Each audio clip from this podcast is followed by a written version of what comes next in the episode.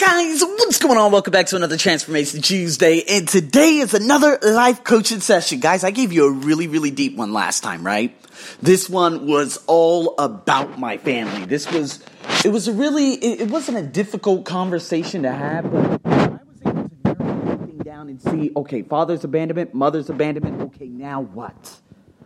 So, again, what this is, I believe that it comes down to my voice. And I was able to correlate everything that me, both Mira and I had been going over for like, ooh, the last three sessions.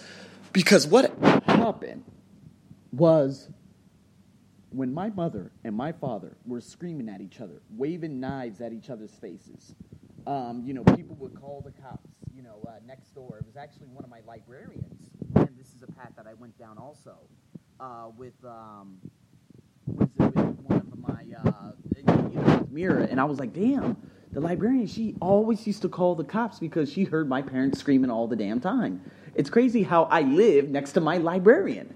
But what was even more interesting was I realized that in those moments of seeing my mother and father going batshit crazy, one, obviously, I made an oath to myself that I would never be like these motherfuckers, okay? No, it's your mother, it's your father. No, they're motherfuckers. They're so selfish that they literally jeopardize jeopardize the well-being of their children because of whatever fucking issues they had. Maybe they were just batshit crazy. But I felt like I was voiceless, like I couldn't tell them, hey, you know, I'm not to be able to talk to anyone like this. I remember sitting in Mr. Parvin's class, fourth grade, and crying in tears. Mr. Parvin knew that something was wrong at home.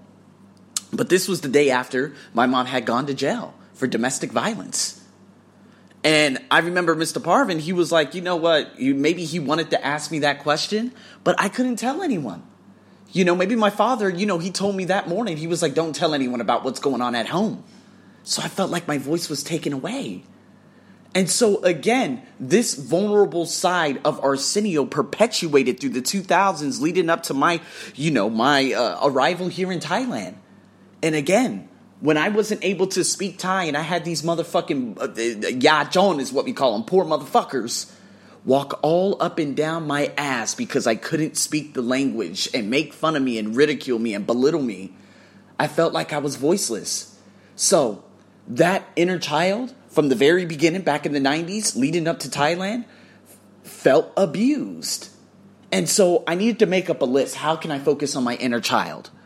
And a lot of people a lot of you out there, you need to realize this that there are specific areas that you must focus on. You cannot continue ignoring things that you need to address. Like my brother. Luckily, I was able to narrow this down and address, and I, you know, brought in the most magnificent human human beings like Mira and you know Luke and all these other folks, and I'm just very, very grateful for that because, you know, in that entire process, although these people came to fulfill a purpose and they ended up going, they helped me find a little part about me that needed to be addressed, that needed some work. But my brother, he's in denial. And so when he would always scream at the top of his voice, it's because that's the only way he knows. That's that alpha side of him. Let me be as loud and ignorant as I possibly can so that I can belittle everyone else and make them, you know, feel that they are below me. And my brother, at the age of 34, he has the exact, like, he has the exact qualities of my father. And for him to have a daughter, that's very terrifying. And all I could do is just wish that young individual the best. But my brother, he doesn't want to work on that inner, that, that inner anger, that rage that he has. Because he's in denial. But me, I'm not in denial. I figured out five things and these are things that you can actually focus on too. You got to be bold. That's number one. Well, number one, obviously, finding my voice. Now, coincidentally, you guys are listening to the Stephen Covey podcast, and we're actually going into all the voice segments now. And again, the alternative, there are probably like three other Stephen Covey books that I have lined up directly following this. Because again, I think Stephen Covey's books are the most life changing uh, you know, nonetheless. Then I'll get into Brendon Burchard. That's way, way, way, way, way down the line, probably like in two years or so. But I really want to focus and hone in on Stephen Covey because this these books are the greatest. My voice, I need to find that voice for that inner child. And so I'm going to work on that on a routine basis. How can I nurture that inner child? Now, big, bold, and brash Arsenio. Not brash in a way that I'm conceited, but brash in a way that do not fuck with me. I will fuck and walk all over you if you dare to sass me. Now, that's not me putting up this wall saying, yeah, I'm, I'm putting on my alpha. No, there's no alpha. I don't have an alpha. I show my level of vulnerability on so many different levels and so many different occasions.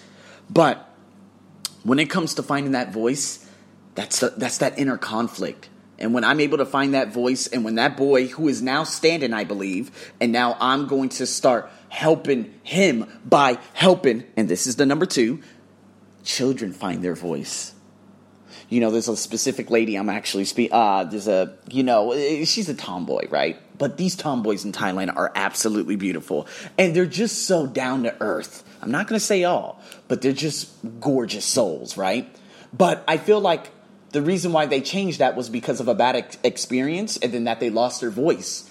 And they're in the same shoes as them as me. So they they have that macho man well i wouldn't say macho man not all of them but they have that yeah i'm like this but they're covering up something inside right? It's kind of like all boxers all nba players all nfl players all ufc ufc they are completely demented because they're covering up uh, you, you know their past by taking out their anger in a ring it's exactly what all boxers and all UFC fighters are. So, again, if I help my children Sunday morning, or children Saturday evening, or even the tomboy, like I just mentioned, find their voice because they always tell her, oh, she's so quiet. She doesn't speak. She doesn't speak. Well, guess what? She picked me up after I got off the little Somtel, because of course I'm back in Korat, by the way. Um, she picked me up and she took me to this place and she was talking to me. She was super nice and they're saying, "Oh, she doesn't talk. She doesn't like talking." No, no, no. You gotta fit. You need to indirectly instill. Let her bring out that voice, and by doing that, I'm nurturing my inner child.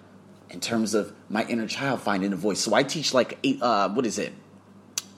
I teach a class on Sunday. What is it? Sunday afternoon, if I'm not mistaken, or Sunday morning. I can't remember, but I teach one specific class. Right? I think it's Saturday afternoon and when I teach them, they're young individuals. One is very shy, so I can help her find her voice. Sunday afternoon, you know, there's a little boy in there. He's very quiet. I would never tell him that he is quiet though. I would say, "Hey, you know," and I get that and I get that little inner child out to express himself, to become an expressionist. And of course, there are two other girls in there who are absolutely willing, so I'm nurturing them too, but at the same time I'm nurturing my inner child too. So I help children find their voice. You got to be bold. You know, if you feel like something is wrong, you got to speak up. This is one way, right? If you see someone who's being mistreated, you got to speak up. You got to. It's like, what, what is that bullshit ass show that came out like five to 10 years ago? I can't remember, but it was called What Would You Do? And if you see someone being poorly treated, you got to step up. You just can't stay quiet. This is how I, okay, can build upon my inner child. And this is how I do it, but I need to do it from the sake or, you know, from the standpoint of my inner child rather than from the standpoint of me as an individual. Now, again, adapting. Got to be able to adapt to change. So COVID happened, right? And it was very difficult for the first seven to 10 days. I was like, oh my God, I can't believe this. Oh my God, what am I going to do? Oh my God, what am I going to do? I was going back and forth, back and forth, back and forth. I didn't know what to do because I'm like, well, everything had just changed. Here I am. I feel like I'm confined to the, you know, my uh, my condo, and I can't go anywhere. All these gyms are shut down. I can't do the things that I used to do. I can only go running. There are no people in Bangkok. What am I going to do? What am I going to do? I felt very out of place, but then I ended up adapting, and I ended up finding myself.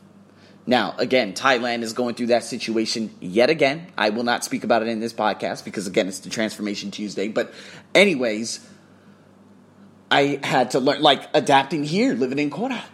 You know, last night I had the worst sleep ever. Again, at least I have I have one of these at least one time being here. Now, if you say Arsenio, was there loud music? No. Arsenio, was there noise around? No, because the majority of the noise comes from my air condition. So why is it you couldn't sleep? I have no idea. But I fell asleep just a little bit after nine, and I woke up at 11. And when I woke up at 11, it was difficult for me to go back to sleep. Why? Because I got up. Never in Bangkok do I ever get out of my bed at 11 p.m. Never. So, what was the point of me getting up at that time? But even when I'm in Bangkok and I look at my phone quickly, probably at like 2 a.m., 3 a.m., to go back to sleep, I do it. So, what's going on here? Maybe because I have a lack of adaptation. And then you got to be willing. That's my number fifth rule for me. Now, again, this could relate to you especially, but be willing to take that leap. And my inner child has done that on a number of occasions. And I can't thank my inner child enough. Because there are so many different times that I said, man, I'm scared to do this, I'm scared to do this, but I ended up doing it, and it ended up being the greatest, single greatest, like, you, you know, happening that had ever occurred in my life leaving Chantaburi, leaving Nakhon Si Thammarat, leaving my job in Rangsit. You know, uh, after COVID happened, okay, finally fully dedicated my time to being out here in Korat during the weekdays, you know, teaching here, fest, you know, bringing up some online clients, doing this, doing that. If it wasn't for me taking those leaps, hey, you got to be willing to make drastic change in your life, to go after what is yours in the universe. I will always say that. That's my ultimate quote. So, in saying that, guys, this is my life coach, uh, life coaching transformation. These are the things that I picked up. I'm going to have to practice that and work on that daily. But these are some things that you need to figure out. What's your number one thing and where does it come from? You're going to have to narrow it down. And once you do, it's not like therapy, focusing on the past. Fuck the past. Because now it's all about progress into the future. There's nothing from the past that you could you could only learn from it.